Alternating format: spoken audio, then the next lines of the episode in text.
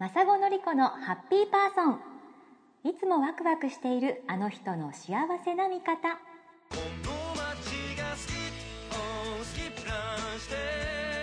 この番組ではその言葉その発想その行動になぜか元気をもらえちゃう。そんなハッピーパーソンの皆さんを訪ねハッピーな生き方のヒントワクワクな日常のアイデアを伺っています。今回のハッピーパーソンは前回に続き北海道留萌市の田中美智子さんです。ご主人と共に嫁ぎ先の田中製菓に伝わる味ヤンシュニシン漬けの復活に明け暮れた新婚時代のエピソードやソウルフードを未来に伝える美智子さんの真摯な思いを伺いました。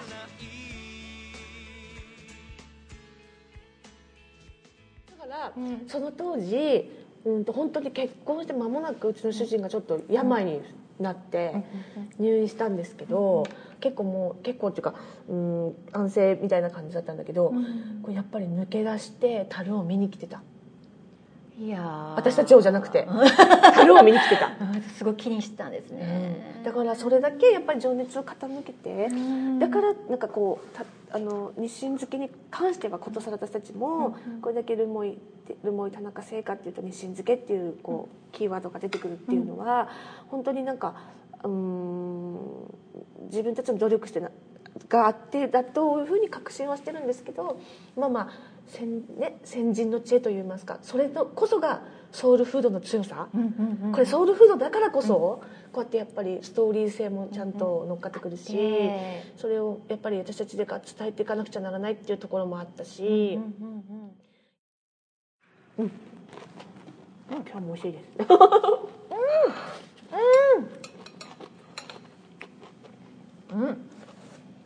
おいしい。美味しいですか？ちょっと酸味があるのがこれがやっぱり本物の日清漬けの私たちしか出せない味なんですよね。うん。お野菜の美味しさもそうなんです、感じる。うん、で歯応えっていうか。昨今あるね、うん。まあしなんていうのかなし一般市場に出回ってるといいますか、まあ語弊があるんですけど、普通の日清漬けっていうのは、まあ日清漬けに日清漬け風調味料みたいなのがあって、うんうんうん。あそうなんだ。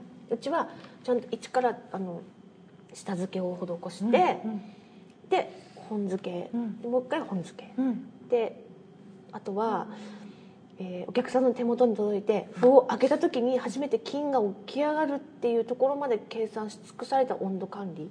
はだから夏のレシピと冬のレシピも違いますし、はいはい。入れ方大根とキャベツのバランスも違うし、うんえー、と漬け込んで中に入れるあの冷蔵庫の中に入れる、うん。外に出すっていう、ん頃合いって全部違うんです。美味しいです。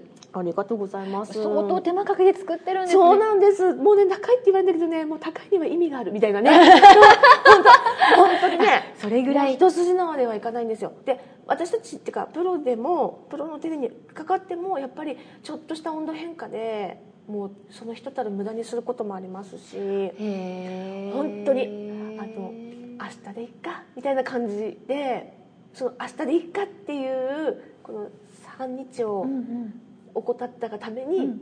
全然発酵がうまくいかないとか、うんうん。発酵しすぎ増,、まあ、増長しすぎちゃって、うんうん。もう止められなくなるっていうのがうんうんあって非常にデリケートなんですよね。えじゃあ今でもあーっていうありますありますあります。そうだ。からあのねさっき寒いとか寒いですよって話もありましたけど、はいはい。突然暖かくなったりするじゃないですか、うんうん寒かったのに。最近ねもう不安定ですもんね。そうなんです、そういう時の際がすごい難しくて1時間2時間のずれ込みで発酵がは始まるっていうところでそれをね一回仮死状態にしてやらなきゃならないんですよね。こうは発酵ギューっていきますよね、うんうん。こうずっとたらこういくんだけど、うん。こうなんていうのかな途中でうん。一回発酵始まりました。一回止めましょうっていう感じで、うん。一回ちょっと静かに寝とけみたいな感じで。そうかそうだ。一回ちゃんとお話しかけてね。寝とけ、一回寝一回寝ろっていう、うんうん。まだそこまで行くなみたいな感じでしまってあげて、で、うん、と冷蔵庫っていうかこうひあの低温で寝かしてあげて出してきてまた菌を起こしてあげるっていう。使いえじゃあ本当コミュニケーションしながら、ね、そうもうもうほ生き物です。もうまさしく漬物って生き物だと思うんですけどうんうん本当に顔色っていうか音五感見てうんと音？音。あの音？た音っていうかねこううん。発酵したプクっていう音だとか、はあ。見た目でもこうちょっとなんだかなプクってなってきました色がねこうグリーンから飴色になってきましたっていう、あと匂い、うんさっきこうね開けるとねちょっとねこうなんていうかな麹のね、うん。ちょっと発酵っていうか匂いするじゃないですか、うんうんしました。もう五感を研ぎ澄まさないと絶対に無理だと思いますこの仕事は。なるほどね。そこがやっぱりあのここれだけっていうか今ね日清漬けっていうふうにあの皆さんに愛されるようになっ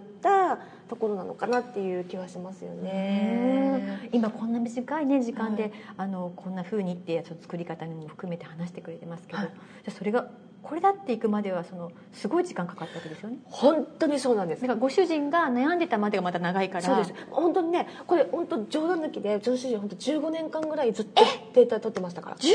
本当に本当に。15年。多分まだ完成形ではないと思うんですよ。ああそっか、うん。進行形。そうです。だからまあまああのレシピは完成されててもやっぱりこの気温だとか温度帯だとかっていうのもありますし多分うんやっぱり手が変わると変わねうん。味日清漬けって特におばあちゃんの手が変わるととかってよく言うじゃないですか。うん。だからいかにこれを伝えていくっていうのを私ももう全然あのこれができた時に私はこれ営業回った方が自分じゃ絶対いいと思ってたので、うんうんうん。私はもう売りに歩こう売りにか専念して歩こうっていう係に回ったので、うん。あの大まかな作業にしか携わってはいなかったですけど、うん。これはねやっぱりちょっと口では伝わらないなっていう,、うんうんうん。こう作っていくのには。うんうんうんうん。だからなんかなんていうかな食べるとね食べ物っていろんな食べ物があると思うんだけどうちの日清漬け食べた時におばあちゃんがこうね物置から樽をこうやってバンってトンカチみたいなので割って縛れた日清漬けをねバサって持ってくる後ろ姿だとか、おばあちゃんの手の赤切れだとか、なんかこう丼にね持っててこうシャリシャリとちょっと氷が入ってるとかっていう情景を思い出させるようななんか漬物うん漬物を作らなくちゃならないと思ってる。どんな工夫っていうか一番は？やっぱりね毎日食べることですよね。自分たちもうーん。だからあのねこれね不思議なんだけどルモイの子たちってうん。例えば中学生とかね、うちの子も小学校に下の子が4年生なんだけど、うん。多分ね食べたことない子っていると思うんですよ、ルモイでも。うん、もう作んなくなっちゃってね。でもねあ不思議とね本当かよと思うんだけど懐かしい味がするっていうの。ー食べたことないのに？そうでもそれってやっぱりルモイで生まれた人のなんか、D、舌に刻まれた DNA じゃないかと思っててなんか目ね覚めるんだね。そ懐かしいって。うなんか嬉しいと思ってうんうん。こういう子たちいる間はすごいやっぱりね私たちがこうやってつないでいかなくちゃならないと思っててやっうんぱり日清漬けの教室もやったりだとか作るっていううん。あの教室もやったりだとかそういう例えばキットだけをね、うん。お客様にお届けして、うん。あとは自分でつけてくださいっていう,、うんこう漬物な嫌なんだけど伝統を伝える人にうんなるっうん。ていうところに、うん結構今は、うん、中年期をついずい超え 超え超えましたけど。これからさらに。そうそうさらに。うん。中年期はそれに意欲を注ぎたいみたいな感じはありますよね。うん。じゃあ作って販売するだけじゃなくってこの味を未来に残したい。残したい。はそれはご主人もいだと思います。同じ思いで。はい。もうねあの勝手に私が暴走してるだけかもしれないですけど。いや多分それを伝えていくためにうんここに私はここにいるのかなっていう感じもしますし食べる食うん。食の大切さとかうん。食の豊かさだとか、何せね美智子さんの好きなルモイだからこそはい。の食を伝えられるって最高ですよね。最高ですよ。だってもうねだって喋ったらさなんかもう普通になんかあれですもんねもう何何も言わなくてもこう今までのこのストーリーを言言っていくと、うん。この日清漬けに必ずその私の人生の中で小さい時のどっからぶつかってくるので、はいはい。もうなんかもうね、もう楽しくてしょうがない。ですしょうよ。ね北海道って丼で食べるんですよ日清漬けえ知らないでしょ？ー、はい。えご飯なしで？そう。もちろんご飯にも食べるんだけど、うん。お茶受けに丼で食べるの。あはいはい。でこれちょっとお上品出てますけど、うんうん。本当にこう丼に ガサッと。って食べる、えー、すごいすごい。だからなんかねあの東京とか向こうの人ってこう一切れとかこう切ってちっちゃくはいはい。そんなんじゃ何豪快な足んですねりる？みたいな。大丈夫？みたいな。なんか試食？みたいな。そうそうそう。それって北海道寒いから低温ゆえに低塩度でいけるから。だからそれほど塩分が高くないのでうんうん。丼に食べれる、うんうんうん。でこれでいうとね、うん。磨きからタンパク質。はいはい。野菜からビタミンっていう。そうだ。そうなんですよ。これは理にかなったやっぱり伝統の食なんですしかも保存が効いて。そうなんです。で美味しい。そう。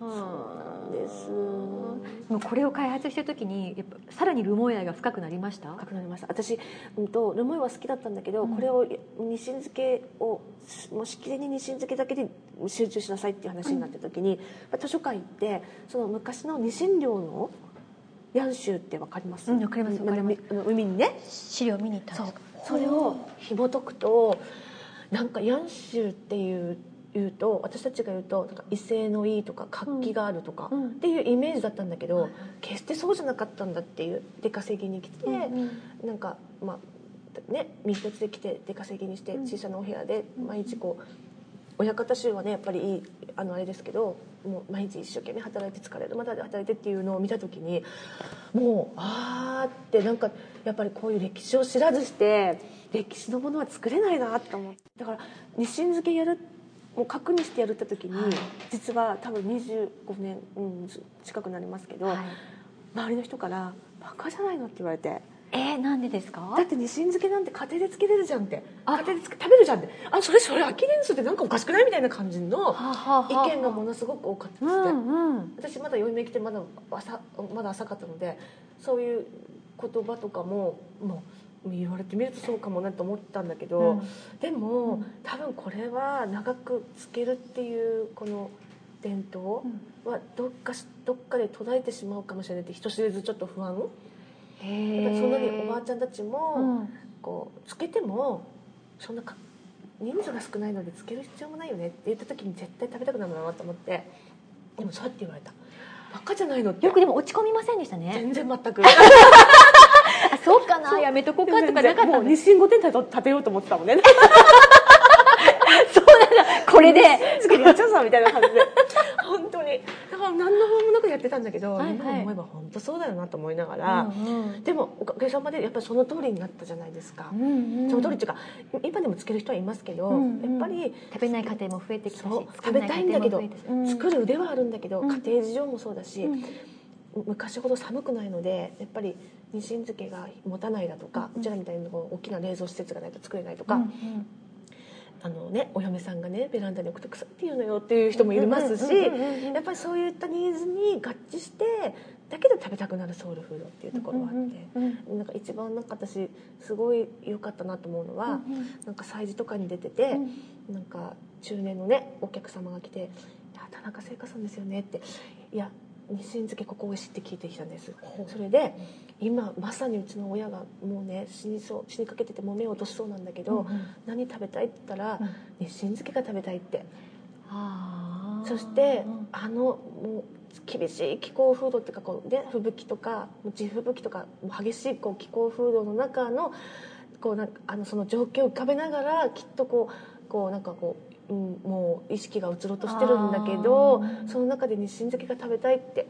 そしたらやっぱり今まで食べた中でねやっぱり田中さんの日清漬けはすごくもう家庭につけたのが近いからっていう感じで、それを食べてなんか、うん、最後いあの世に行くっていうのを聞いた時に。うん。いやなんて素敵なしょなんていうかなこれは私なんか職業っていうか、うん。いいし商売をさせてもらってるなっていうか、なんか食べるっていうことに、うん。命とか食べるっていうことに、なんか日頃ねあ美味しいとかあすごいなんかもうもうなんかすごいほっぺたが打ちつぐらいうち美味しいとかっていうのいろいろあるんだけど、うん。そのなんか新婚っていうかその心のの根っこのところのなんかそこをくすぐるような食に携わってるんだと思ったらすごい嬉しくなって、なんかすごいあれですよね。なんかもう、ああこれは続けていこうって思いますよね。うん。だから苦しなんか行き詰まるといつもそこになるあー。そこの言われた言葉だとかが、うん。うん、なんか電話お客さん電話とか。今日はあなたが幸せになれ。今日はあなたハッピーパーソン田中道子さんのお話は次回へ続きます。ではまた